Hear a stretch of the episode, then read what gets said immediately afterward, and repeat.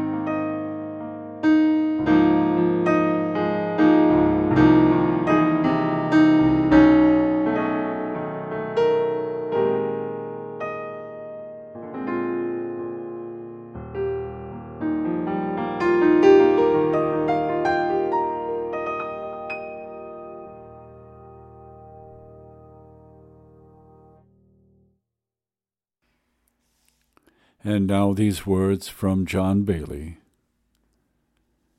from his diary of private prayer. O God, you have proved your love for all people by sending us Jesus Christ our Lord. And you have illuminated our human life with the radiance of His presence. Thank you for this, your greatest gift. Thank you, God, for every day my Lord spent on this earth, for the record of his deeds of love, for the words he spoke for my guidance and help, for his obedience even to death, for his triumph over death, for the presence of his Spirit with me now Help me, Lord, to remember the blessed life that was once lived out on this common earth, under these ordinary skies. May I take this memory into each task and duty of today.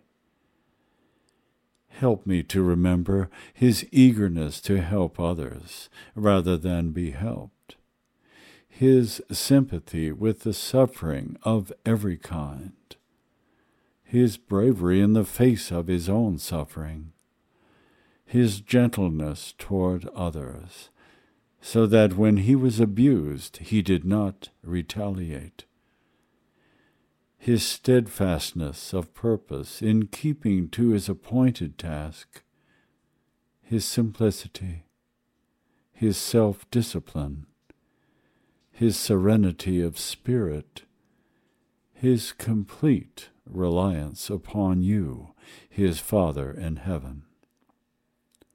In each of these ways, give me grace to follow in his footsteps. Almighty God, Father of our Lord Jesus Christ, I commit all my ways to you. I entrust my soul into your hands. I pledge my life to your service May this day be for me a day of obedience and love, a day of happiness and peace. May all I do and say be worthy of Christ and his gospel. Amen.